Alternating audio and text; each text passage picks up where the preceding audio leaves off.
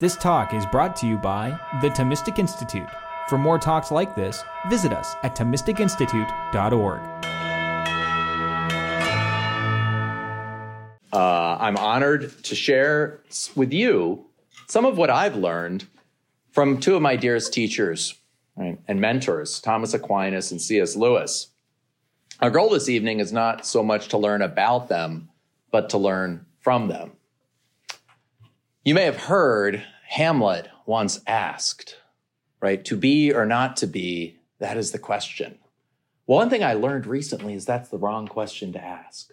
The real question we need to ask is not whether to be, but how to be, how to live. And this lecture will be successful tonight if it enkindles in you a sense that you can learn better how to live.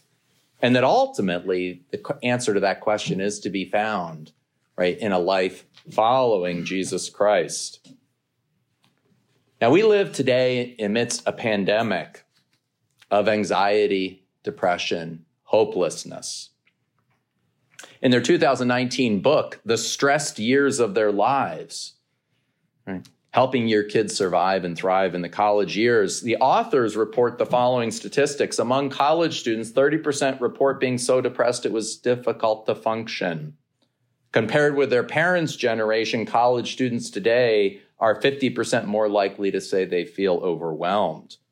The National Institute of Mental Health reports that one half of adolescents and adults have been affected by an anxiety disorder.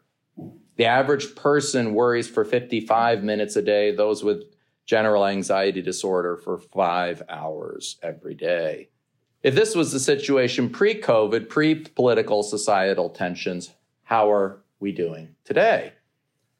In 2021, the CDC released a study that said 40% of adults report symptoms of depression or an anxiety disorder within the past seven days. That's 40%, two out of five. Over 25% are on medication or receiving counseling. An additional 10 to 15% wish to be. Again, two out of five all of these difficulties are highest among the 18 to 29 group. Uh, suicidal ideation is higher in males than females, right? And beyond the significant numbers who struggle with diagnosable disorders, are those many who simply struggle with anxious and depressed moods that impair functioning. Despite our many technological and medical advances, our contemporary culture is failing at helping people learn how to live. If we don't pass on this knowledge, who will? So, what I want to suggest in part is that the Catholic and Christian intellectual tradition offers great resources. To a certain extent, if you ask people, um, what does Christianity teach about our desires? Right? It says a lot.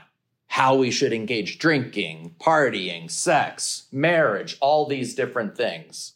Okay. But if you ask, what does the church and what does Christianity teach about our fears, our angers, our anxieties, our sadnesses? I don't know. Don't, don't have them? Like we don't really know a lot, but there's a rich tradition here. And that's really what I want to share with you. How can we live faith and hope amidst the fears and darkness of today? How can we live courageously? Right? How can we foster the virtues of courage? So, a couple preliminary observations, and then we're going to look at Aquinas, and then we're going to look at Lewis, and then we're going to come back and offer a few closing observations. Okay, so that's going to be the structure. Now, the first point is that Lewis and Aquinas share a classical view of the human person in which the human person has three parts, right? We have a head, a chest, and a belly a logos, a thumos, and an eros, right? And all of these make up what it is to be human beings. Not only our reason and not only our desires, but our emotions are very significant part of the moral life. So to speak, to learn how to respond to the world emotionally is really the crux of learning to live happily. Not only to come to know what is true, but to learn how to feel in harmony with reality. Uh, Lewis, in his book, The Abolition of Man, would summarize this by saying the head rules the belly through the chest. In a lot of ways, our bellies are so strong in their desires that our head will fail every time. Only if we kind of recruit the strong chest, our sense of honor, uprightness. Right? That is, in a certain sense, what's going to be able to guide us. Uh, so, so that's the first key thing. We have three parts. Second observation. I'm going to say a lot about courage and a lot about hope and these other things, and I'm going to be looking at them theologically. Okay. I also want to say, and Lewis points this out in Mere Christianity, right? That this is not the same thing as saying that we can fix our psychological problems and wounds by prayer. Okay? If we have a problem with the body, I can't think my way out of it. I may have to go to the doctor, right? If I break a leg, I'm going to have to go to the doctor. If I have exaggerated phobias, right? fear is a good thing, but if I have exaggerated phobias, I may need to go to a doctor. I may need to go to a counselor. I may need to get on medication. All these things are true. But that isn't going to make me happy. That just brings me back to the ability to act. Then I'm going to have to learn how to live. I'm still going to have to learn to choose good or evil and to bring my emotions in sync with that. So again, so there will be times when, right, we're going to break a leg. We need to go to the doctor. There are going to be times when our depression or anxiety becomes so disordering and dysfunctional that we need to seek help for that. Right. None of that takes away from the fact that all human beings are going to live with pains and strong emotions. And for us to find happiness, we have to find a way to stop reacting to the world and to learn to respond to it. The classical tradition of Christianity, as it received the philosophical and even other religious resources, offered a lot of teaching about this. And that's what I want to share with you tonight. Okay. So within that, um, I want to look at a handful of different points from Aquinas first, and then, as I said, we're going to go to Lewis. And I want to talk about three main things with Aquinas. So we first look at hope, then we're going to look at courage, and then we're going to look at the gift of the Holy Spirit.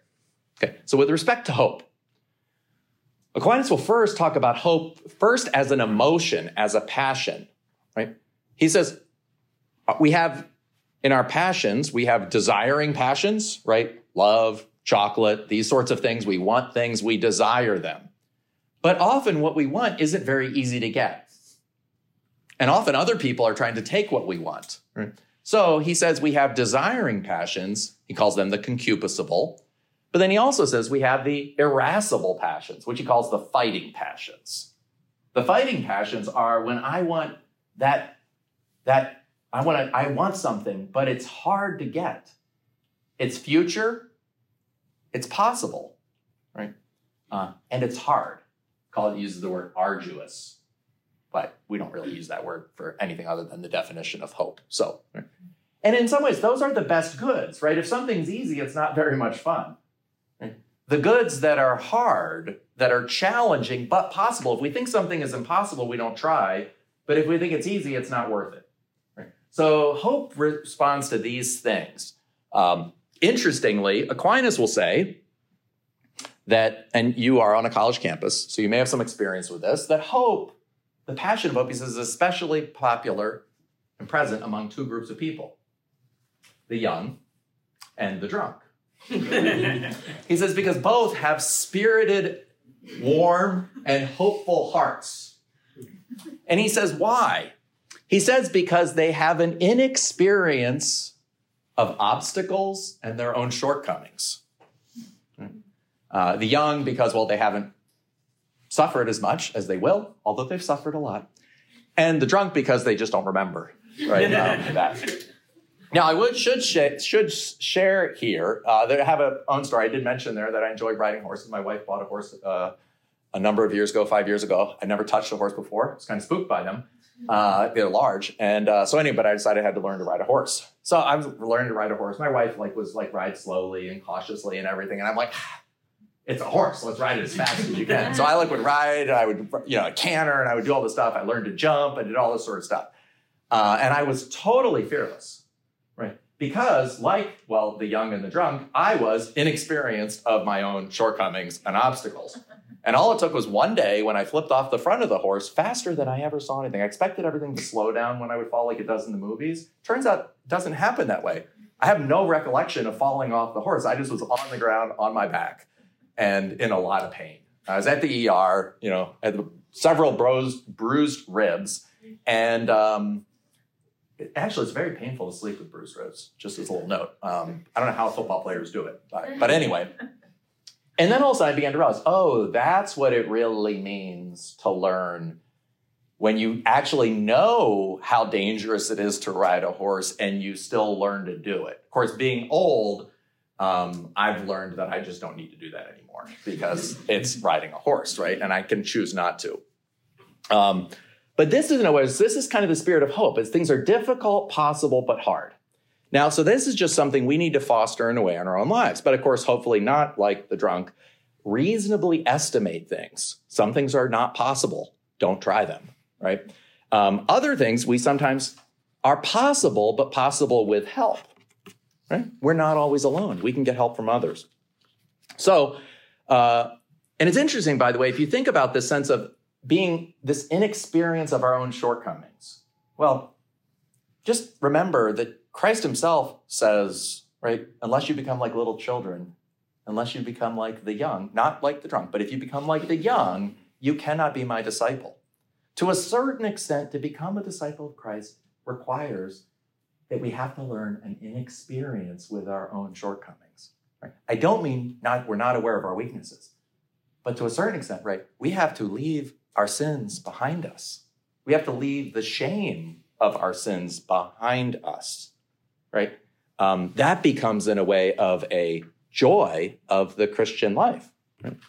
So when Aquinas then turns to the Christian virtue of hope, he's now no longer talking about hope as a feeling, but hope as a decision, a commitment of the will to hope that I'm going to attain something. Now, the thing that he wants to attain turns out to be, well, unfortunately, impossible for us, right? Eternal life with God, something that's future, very good, and very impossible for us. We cannot on our own attain eternal life with God because we have broken faith with God.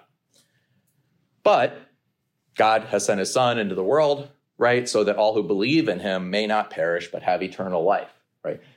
Texas A&M. You've been to a football game, you know John 3:16, right? Um, so in Christ, the infinitely difficult, impossible good becomes infinitely achievable. So that's really the root of our hope. And so just as the emotion of hope may trust in another person who can help us do something, the virtue of hope trusts in God. At the key of hope is to let go of this illusion of our own self sufficiency that we on our own can attain what is most important for us and to recognize, right, that God does it. Aquinas has a beautiful little line the poet the not really filled with poetry but there are little poetical moments he says that hope leans on god's help? We in a way recognize that we cannot do it on our own there's a story by the way i don't know if you know the difference between dogs and wolves they're similar in some ways there's a little bit of wolf in every chihuahua just not a lot right but it's interesting if you stick a dog in a room and a wolf in a room you'll notice something different they have these tests where they can take in the middle of a room you put a cage, you put meat in the cage. You put the wolf in the room. The wolf scratches and tries to get the meat. Stick a human being the wolf's never met in a corner. The wolf just scratches. The wolf ignores the human being. Stick a dog in a room. Dog scratches, tries to get the meat. Stick a human being the dog's never met. Dog scratches. After about 15, 30 seconds, what does the dog do? Looks to the human being. That's the difference between dogs and humans. I mean, well, that's actually a lot of differences right? between dogs and wolves. Wolves do not see human beings as in any sense in their pack. Dogs do. Dogs recognize I can't do this on my own. Help me, right? Unfortunately, we, in a certain sense, we're created to be like dogs, but we're like wolves. We're created in a certain sense just immediately when we struggle to turn to that which is higher than us right? To turn to a power greater than ourselves to do for us what we cannot do for ourselves. To recognize that I cannot do the one thing that is most important is to live my life well, either in this life or in the next. Hmm. not on my own strength. Right?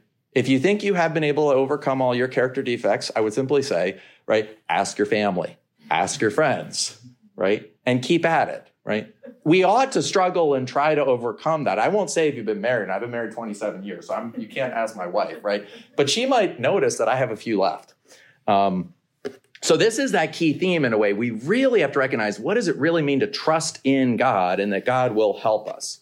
Um, so ultimately, Aquinas will also say, by the way, um, that fundamentally what hope is, is hope trusting two things God's omnipotence and his mercy.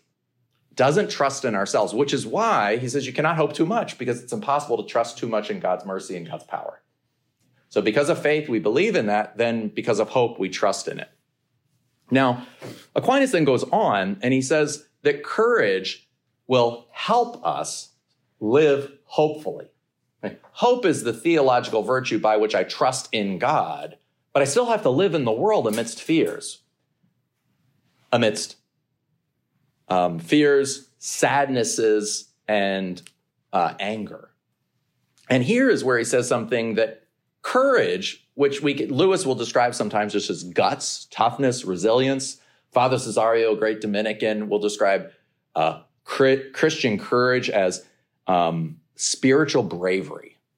What does it mean to be brave? Um, as I said, he distinguishes before the desiring emotions and then the fighting emotions. And he says that the fighting emotions, the irascible, are the champion and defender. And again, anybody who says Aquinas isn't poetic, right? He, they're the champion and defender of the concupiscible. We need to fight to get what we want. Now, we see that sometimes and we think, oh, fighting's bad, but no, fighting is part of our lives because the good that we want is not here yet. We might have to fight for love. We might have to fight for food. We might have to fight for God. We have to fight against our own sins, right? We have to learn, in a certain sense, a healthy form of bravery that you have within you the strength to fight things that you have not yet realized.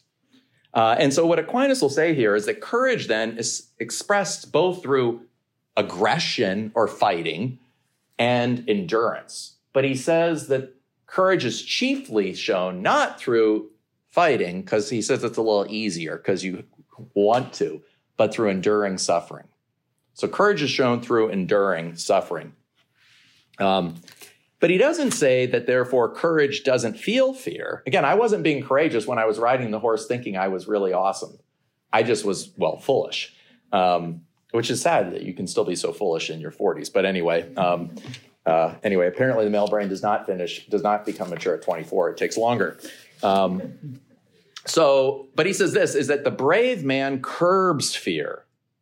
He doesn't get rid of fear. He learns to recognize what true fear is and he learns to live with it, to curb it. So, courage then allows us to again stop reacting to the world and to learn how to respond to the world appropriately. Now, it's interesting that Aquinas really emphasizes how courage responds to fear. Why is that so important? Because he says fear is more powerful than pleasure in turning us from the good of reason. Now, you might think again, wait a second, well, we know pleasure is distracting and pleasure is disorienting, but fear, he says, is more. You want people to turn away from the moral law? One thing is give them chocolate, okay, or lots of chocolate, or, well, other things, right? But you really want to give them the fear of death. Put death somewhere near them, put pain, suffering, they will throw up, people will be very inclined to turn away from the moral law. Fear moves more. But again, this is Aquinas saying this. Fear of dangers of death have the greatest power to make man recede from the good of reason. So this is the key theme, right? We actually need then to learn courage if we want to learn not only to follow the moral law like it's an external thing, but to follow the moral law within so we can be happy. Because fear turns us from happiness. Uh, we can think about fears as anxieties, right? Would be our term we have them. Secondly, within this notion of courage, right? Often when we feel sadness and shame, we move to paralysis. We need courage to face it. Aquinas will say that, of course, sorrow can be appropriate. Sadness can be appropriate, but we need to find the proper level. Uh, against the Stoics who said we should not feel sorrow? That we should recognize that since all things are going to die anyway, that even when our loved ones die, we ought not to be sad because it's simply, right, the return of, it's simply nature. Right? Aquinas would say, no, we ought to be sad when things die, but we don't need to turn that sadness from the emotional level to the to the willful rejection, right, of our loved ones right? To the willful rejection ultimately from God. And I think today we also want to say we kind of have almost what I would say is like kind of a, a cult of almost expecting earthly happiness. Aquinas actually says that moderate sorrow is a sign of mental health. He says that moderate sorrow is the mark of a well formed mind. So, part of the reasons why we sometimes are sad is because, well, the world is actually full of pain our own sins, the sins of others, our own hurts, the hurts of others. Not to have some sense of sadness would be, in a way, disordered. So he thinks this is appropriate. Nonetheless, of course, when we are stuck in paralyzing shame, we need courage to turn back to the truth of faith. Right? In the Bible, Satan is always the accuser. Jesus Christ and the Holy Spirit are the advocate, the helper, the paraclete. So it's only Satan who says shame on you, right? Jesus says shame off you, right? He actually took the shame off of us. Last part of courage in Aquinas is to see how he says we need to use courage so that we don't lose ourselves in our angers and our resentments. And I would simply say, also, CDC didn't look at this, but if you look at our culture today, big, big, big picture, there's a lot of anger. There's a lot of resentment. Right? The irony is when we don't think about morally how to form our emotions, the emotions don't go away. They just simply begin to run rampant with fears, shame, like anxieties, depression, and anger, rage. Right? Um, think how much of, anyway, just contemporary life is shaped by its forms of resentments and anger. And so what Lewis, sorry, what Aquinas will say is that he says it's wonderful that we have some anger. Anger allows us to sometimes respond to injustices, to respond to attacks, to repel the enemy, right? Anger can be helpful. But he just says, right, we have to be, he says it's often not though, you know. Again, not like the Stoics. Not that anger is not fundamentally wrong. There can be times when it's okay to get angry. When somebody's stepping on your toe, stop it. Stop it, right? Stop stepping on my toe, right? You know, that's okay. But then the next day, to re feel it, to re-sense it, to resent it, and to resent it, and to resent it for days and weeks and years, right? Uh, I one time was at a retreat, and the priest, I remember, still remember, he just said, like, you, you can't figure out what to um, do for your examination of conscience at night. Just think about the resentments you've had today. Right? We're very good at holding on to resentments. So Aquinas also says that we should have to we have to consider how we need not only a healthy form of anger but we also need an element of meekness. We need an element in a way to turn away because he says the problem with anger is since restoring justice is so desirable and because the impulsiveness of anger is so well pleasant we can often break things right that took a long time to build. One of the lessons i learned in marriage early on is that you ne- i never yell and i never insult right? A healthy relationship never insults the other person. You may be angry. You may say, I'm frustrated right now. But when you insult the other person, again, that's really nice if somebody's coming in your house trying to kill somebody. That's not appropriate for a spouse. But there have been times where people actually do fall into this, right? So this is the key idea. Courage allows us then to recognize uh, fears, sadnesses, and angers and foster how do I learn to respond to them? Without losing the good of reason. And then finally, uh, Aquinas speaks about courage, not just on our own level as a moral virtue, but courage is a gift of the Holy Spirit. Paul in Romans 8 11 says, The spirit of him who raised Jesus from the dead now dwells in you. How powerful is the spirit that dwells in you? Well, it was powerful enough to raise Jesus from the dead. So in addition to the ways in which we it is appropriate to feel some fear some sadness some anger there is another level in which the holy spirit can dwell in us and can actually even begin to remove occasionally at times, fears completely, right? Sorrows completely, anger completely, right? Not on our own strength, because he says fortitude allows us to respond to evils and dangers, moderate our things, but we always know on the earthly level, we're not going to be able to overcome them all. Many goods will simply never be achieved. Hmm. But fundamentally, we will rise again. Hmm. So the gift of courage from the Holy Spirit is the belief, right, that I will rise again, that I will be able to overcome every danger, every obstacle that I could face in this life eventually can be overcome. And we remember here Paul's words to Timothy right? I did not give, or you did not receive a spirit of timidity, a spirit of fearfulness, but a spirit of power, love, and self control. Okay. And I think in some ways you can kind of look at all this different stuff that Aquinas is saying here about uh, hope, courage, and courage is a gift of the Holy Spirit simply by making this distinction, right? There are many, many, many people who believe in God. There is a much smaller group who trust in him. You may believe in God, but I would encourage you to think about how can you begin to trust in God more, right? Trusting God with your fears, with your sorrows, with your angers. Okay, now to C.S. Lewis. C.S. Lewis, like Aquinas, Aquinas actually always, as he's discussing metaphysical points, often uses a lot of images. Lewis I think is so beautiful because he tells stories that appeal to the imagination that help us understand truths that are present for reason. Uh, Lewis, by the way, will say that faith is the art of holding on to truths once delivered by reason in spite of our changing moods. And he says, because our moods will change. There may be a time when you feel very happy and very good and very close to God. And then there may be times when you feel nothing like that. Right? So faith is the art of holding on to things, which also means that faith requires, our friend, courage.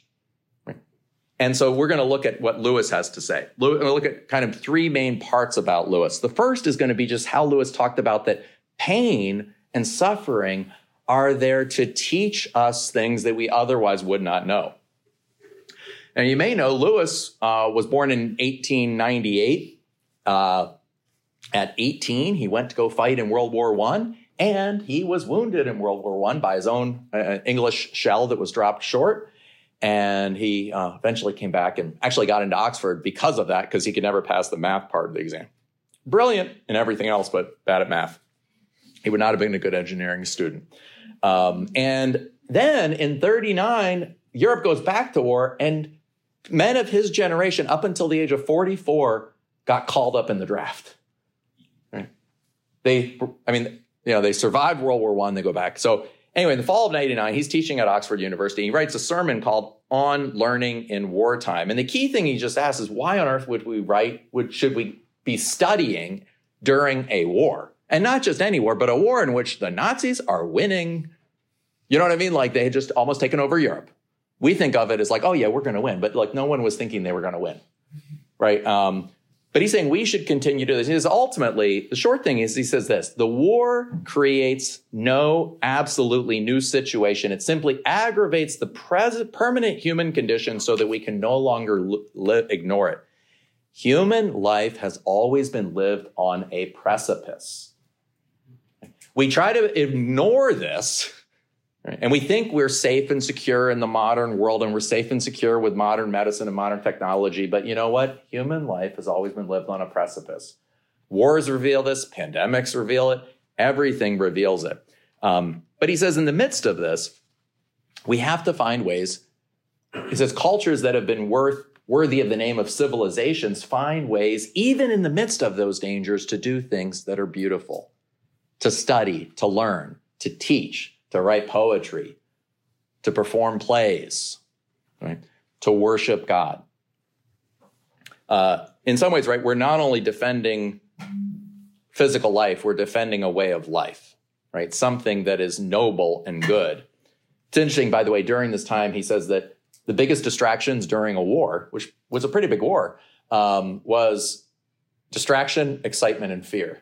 And I'll simply ask you, just take a take well, don't take too long, but just think for a minute over the last two years, how much you've been distracted by distraction, excitement, and fear, right? And how often that can turn us away from really the challenge of actually living, which turns out to just be the normal challenge. But Lewis, in his problem with pain, said that pains and suffering are not all bad. And he actually says that they got, he has this great uh, element where he says pain insists of being upon being attended to, right? When you stub your toe, it's got your attention. Um, God whispers to us in our pleasures, speaks in our conscience, but shouts to us in our pains. It is God's megaphone to rouse a deaf world. Hmm. We are most keenly aware of God's character in our suffering. It is precisely in our suffering that our illusion of self sufficiency, he writes, is peeled away and we begin to recognize how weak we really are. Lewis's friend, who wrote The Lord of the Rings, uh, J.R.R. Tolkien, wrote this. Actually, I'm a Christian and a Roman Catholic Christian at that. I do not expect history to be anything but a long defeat. Though it contains, and in legend may contain more clearly and movingly, some samples or glimpses of final victory. There is something wonderful about Tolkien and Lewis reminding us, right, that despite the wonderful technological advances of our society, we are never capable of making the world safe and secure and happy, right? Once we begin to recognize and give up the illusion, we can embrace the reality that life is hard, life is painful. And within that, we then become freed from the illusion of achieving political or societal perfection or personal or individual perfection right? and recognize life is hard, life is painful. I have the opportunity to learn how I can respond. Lewis would even take this observation as an argument for God's existence. He would say, How do I know a line is crooked unless I have an idea of a straight line? How would, why do I want to respond against injustice unless I have a standard of justice? He saw within himself and his entire life that he described in his autobiography was all brought together by this desire for something more, a spiritual longing, Sehnsucht in the German, that he would describe. And he would say, How can it be that I am always looking for something that nothing earthly will satisfy? No relationship, no job, nothing will ever satisfy. He says that would be as if we were always thirsty, but there was no water. Now, of course, we may die of thirst. But it would be very strange if we were creatures that were thirsty in a world without water. So if we're thirsting for something more than the world can provide, that means that there's good evidence that there's a God beyond the world who made us for himself. Okay, so then Lewis goes on and he looks at a few stories of courage. So that's the big picture about Lewis saying we can learn from pain. Now he gives stories about the fact that one of the things that shows up in his Chronicles of Narnia, these fairy tales that he writes for children and for adults. So like when you're in between, you can't quite read them. Uh, he writes to Lucy, uh, his godchild, who once says like, "Oh, you're probably too old to read them now, but in a few years you'll be able to read them again." Um, so Lucy and the line and the voyage of the Dawn Treader at one time is on a ship, and on the ship they've gone into this island of darkness. But the island of darkness is filled with dreams. And at first, everyone's all excited. This is an island where all your dreams come true. And then after 30 seconds, all the men start rowing as hard as they can to get out of it because they realize, wait a second, all your dreams come true, right? Your nightmares as well. Um, everyone, of course, was getting very upset and but very paralyzed because nothing was coming out of their anger and fear. Lucy, uh, one of the key characters, whispers, "Aslan, Aslan, Aslan is a Christ figure in the story, a great lion." She says this: "If you ever loved us at all, send help now." The darkness did not grow any less, but she began to feel a little a very, very little better. Eventually, a small beam of light comes into the ship. Lucy looked along the beam, no longer at it. She looked along the beam and she saw an albatross. The albatross flew by her and said, Courage, dear heart. Right? The voice, she said, she felt sure was Aslan's, and with the voice, a delicious smell breathed into her face. Amidst overwhelming fears, the sailors lost their direction. Their chests had overwhelmed their heads. Lucy's, however, did not. She used her head, like a good dog, not like a wolf, right, to ask Aslan for help. Um, Lucy, therefore, as Aquinas said, fears often distract us from the good of reason. Lucy was able to remember it. Um, and we can think about all of these darkness. The dark island is really fears darken our intellects. And we need to be able to feel the fear, but sometimes do it anyway, right? We need to recognize something more. Uh, there's also, though, the times at which we recognize our own weaknesses. In the story of Prince Caspian, another one of the Chronicles of Narnia, Lu- uh, Lucy's sister Susan, uh, basically they're on a journey, and Lucy sees Aslan first, and Susan can't see him. And then she says she wants to go somewhere else. She doesn't want to follow him. And then finally, of course, she realizes she admits that she actually could see him all along, but she just didn't want to do it because she was afraid and she was sick and she was tired and she just didn't want to go on with the journey. Hmm. So eventually she meets. The thing is, this is important because sometimes we think people aren't doing the right thing because they don't know the right thing and we just need to teach them. But sometimes people aren't doing the right thing because they're hurting, because they're afraid, because they're tired? You can't teach them out of that. You can't teach yourself out of that. Sometimes we need to be stronger. So at the end, uh, Aslan comes before Susan, and the deep voice says, Susan. Susan made no answer, but the others thought she was crying. You have listened to fears, child, said Aslan. Come, let me breathe on you. Forget them. Are you brave again? A little, Aslan said Susan. Right? The ascent of our minds to faith may not bear fruit if we listen to our fears. Right? It is not enough to know the right thing to do. Right? Aquinas will even say that, you know what our fears come from? Our fears come from what we love. And the more we love things, the more fearful we're going to be that we lose them. So love alone is not going to be the answer.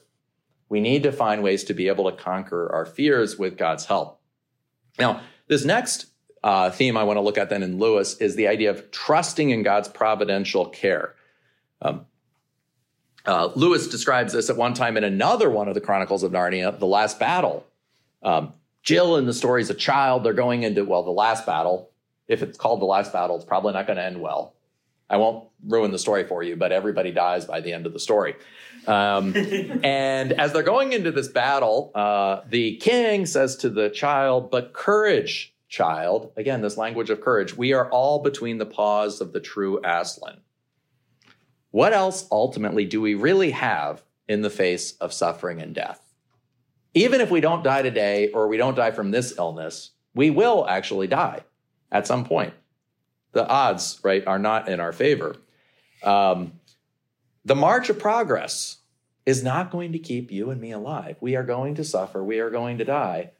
And what can we do in that instance? Courage, child. We are all between the paws of true Aslan. You may hear an echo of 1 Peter 4:19, right? Let those who suffer according to God's will do what is right and entrust their souls to a faithful creator. We can also think about what does it mean to trust um, in God during dark nights, dark nights of the soul. How do we exercise faith and hope when we don't feel hopeful or feel faithful? Aquinas actually, when he talks about, he writes a whole book on a whole commentary on the book of Job, but he says Job never sinned.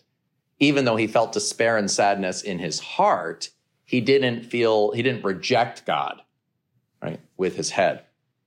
So Lewis, in his own way, uh, treats this in the silver chair of the Chronicles of Narnia. And he tells the story of a rightful prince who's, prince who's stolen by a witch and taken underground.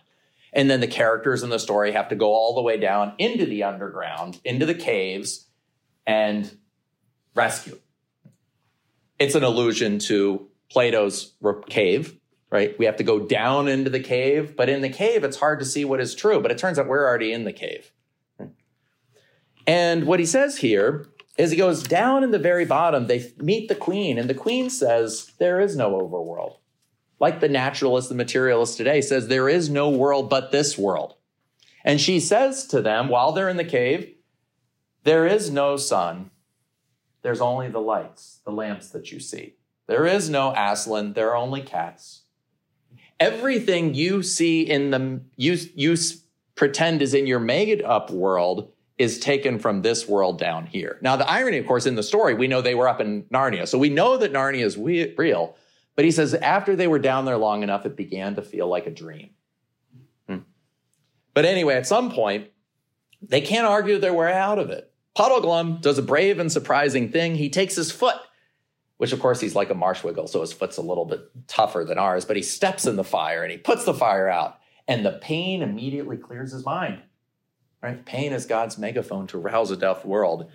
He says, I'm on Aslan's side, even if there isn't any, any Aslan to lead it. I'm going to live like a Narnian as I can, even if there isn't any Narnia. Now, Lewis is not advocating a blind faith and a blind hope. What he does mean is there will be points in our lives when the experience of faith and the experience of hope is dark and cold. Puddleglum wasn't a dark night in the soul. He was actually in an underground cave. He could not directly experience the Narnia sun. His act of faith, however, was not enough on its own. He couldn't simply believe. He had to hope that he could get out. And that's what he did. After they killed the witch, they still have to journey forward. Um, and in some ways, you might say, the land of Narnia is a bit like Texas. if one is Aslan's country, well, the other rightly could be called God's country. Once you visited, you always wish you could stay and look forward to your next return. And perhaps you too might one day be trapped in some other state or country. and you might have to live like a Texan, even if there isn't any Texas. And of course, even greater than living like a Texan is to live like a Christian. Um, finally, uh, Lewis tells another story about trusting in Christ and in Christ alone. And in this story, he talks about Edmund, who's a uh, young boy who gets basically turned into a dragon. A dragon's a symbol of sin. Eustace, Eustace sorry, Eustace, who uh, falls into uh, sin and becomes a dragon. I just skipped actually the section on Edmund, so that's why I made the mistake. But anyway, um, so uh, but anyway, eventually he becomes a dragon because we all become dragons by our sins, and we develop things that we cannot get rid of. So he wants to. He, the problem, though, if you're in a dragon and you're on an island and you're on a boat, you can't get off the island because the boat's not big enough to take you, right? You can't fly enough. So he's actually stuck on an island as a dragon. This is not a good thing. How does he get off? Well, he tries to scratch his claw, scratch his skin off, and he peels it off, and there it is lying next to him like a snake skin. But it comes back, and he has to do it again. But it comes back, and he does it again. All of his moral efforts at reform are incomplete. And at some point, the great lion says to him, Let me undress you. And he lies down and he said, The first tear was so painful, he thought it had gone straight into his heart. In a certain sense, what needs to die? Our egos, our hearts. But our hearts then need to be reborn. And then when he began pulling off the skin, it hurt worse than anything he'd ever felt. Eustace shows in a way in the story that sometimes we actually can't, through our own efforts, become the kind of people we want to become. But Christ has done that for us. Paul emphasizes the same orientation in Philippians when he says, One thing I do, forgetting what lies behind, straining forward to what lies ahead. Now, I want to close with five little practices. Aquinas says that there are five remedies for sorrows. I'm going to kind of build upon those a little bit, but very practical, concrete things. Because if we're going to talk about how to live, we should think a little bit about how do we grow in courage. Well, and think about this when we feel fears, anxieties, sadness or shame, or angers or rage or resentments. Aquinas says, first thing to do is, well, try going to sleep or taking a warm bath. Um, a warm bath must have been a real treat, by the way, in the Middle Ages. Um, right? What we do with our bodies matter, right? I would suggest to you, you might try to become sleep ninjas right? Folks who take their sleep seriously and banish the phone from the bed, right? As the saying goes, move a muscle, change a thought. When we are feeling anxieties or depression, maybe we should go for a walk, hit the gym, do stretching, body weight exercises. Even a minute of deep breathing can lower our pressure and heart rate. A second remedy, Aquinas says, healthy pleasures can alleviate pains and sorrows.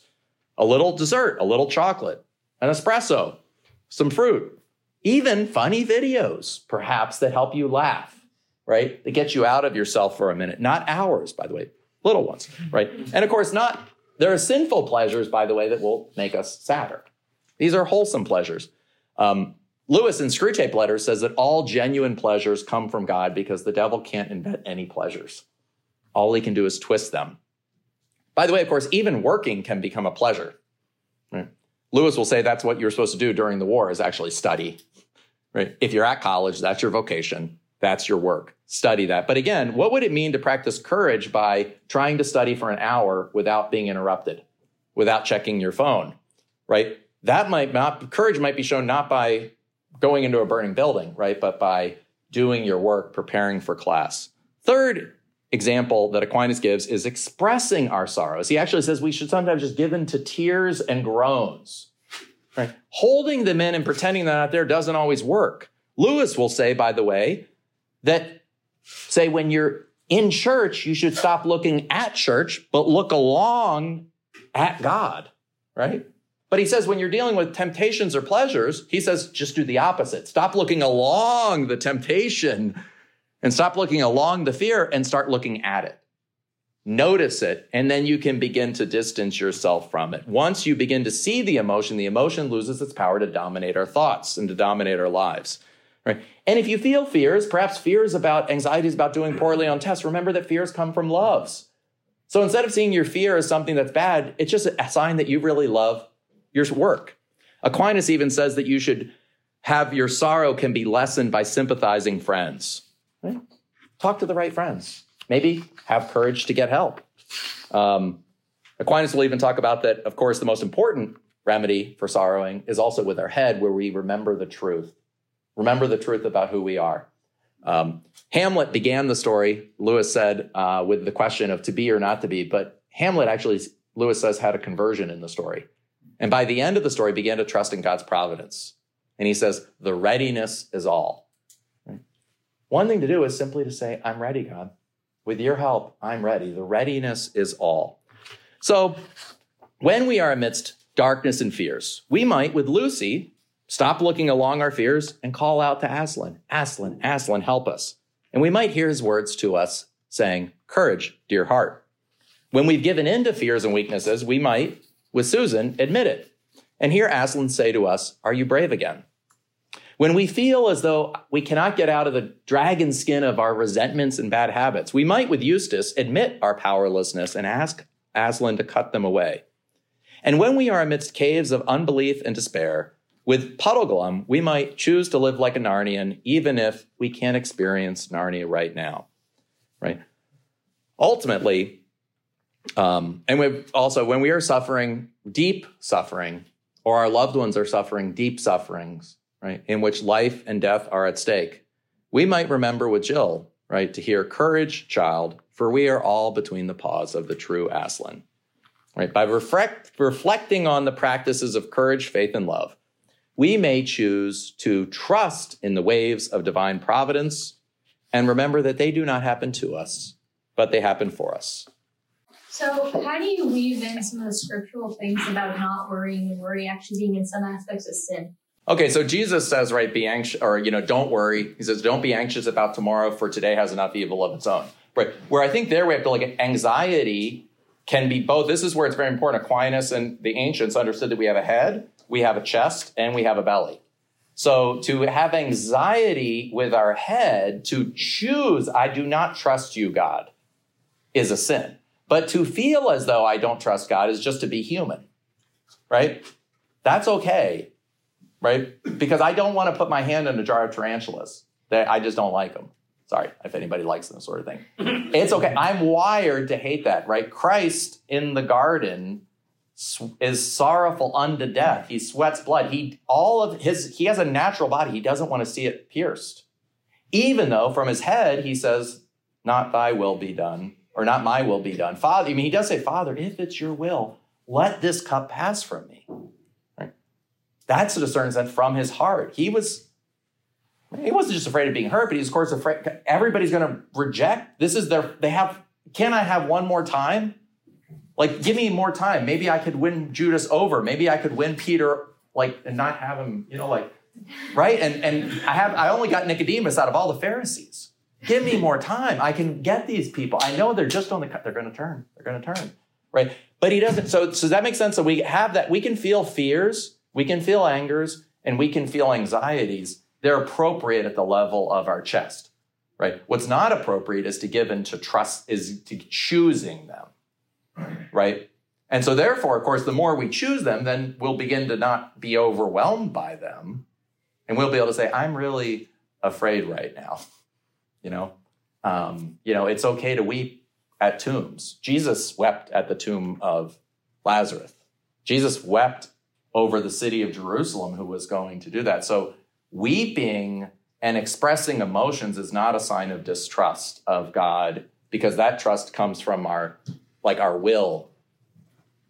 So as far as um, like fears um, and anxieties, um, they can be a bit they, they trick you, you know. So uh, a lot of times you may be asking God to remove your fear or to help you or whatever, and then that's really just you sort of avoiding really looking at what is deep in fear. So what is Yeah. a guide for discerning whether it's healthy, what the healthy way of Yeah.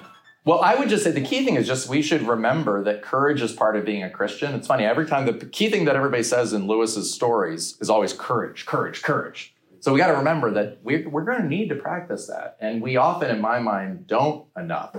So partly the main thing we're going to recognize is I need more courage because I don't have enough. I need more moderation of my anger because I don't have enough, right? So partly is just recognize to ask for help. And then I think it requires in, it requires intelligence. It requires sympathizing friends. It requires people who have suffered. You know, and I think we try different things. You know, like if I don't know how to put it, like, you know, if if if you're like it's it's like if exercising helps you to feel better, that's a good start. If after exercising you don't you still feel struggle a lot, well then you might want to add something else, you know, and so I think it's kind of like that. You know what I mean? You first talk to the people you can, your friends and your family, and if that helps, you know.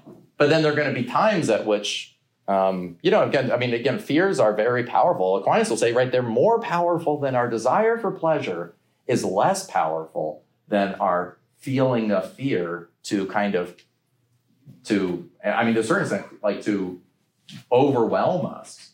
So I think to a certain extent, part of it is just recognizing that this is very normal and very human, right? And we shouldn't feel bad that we don't master our fears or that we don't master our angers or that we don't master um, our sadnesses, right? Um, and that that really becomes a journey. Um, that we're in a certain sense, and the beautiful thing there is what I learn is that I actually really need God's help right? It's like if God just cured me of my pride, then I would no longer feel the need to say, wow, I'm really prideful, right? And then in a certain sense would lose humility. How do we have hope, which is relying on God's power, but still maintaining, let's let's say, the integrity of the moral virtue of Yeah. fortitude? And then the other thing is Aquinas. Now you're right. He says that you can't have too much hope, but he does talk about this uh, sin called presumption, which is, and so I'm wondering if you get get into like, how can we be presumptuous when we can have an excess of hope? So, Okay, so partly what I would suggest, in way, by dealing with the hope and courage together, I'm trying to get at the first part, which is the idea is we need to trust in God that He will save us, but we still have to actually live in the world, right? You have to have children. You think like, I mean, raise a child, wait until they become older. It's really hard. You know what I mean? Like, it's really hard. How do you bear that suffering?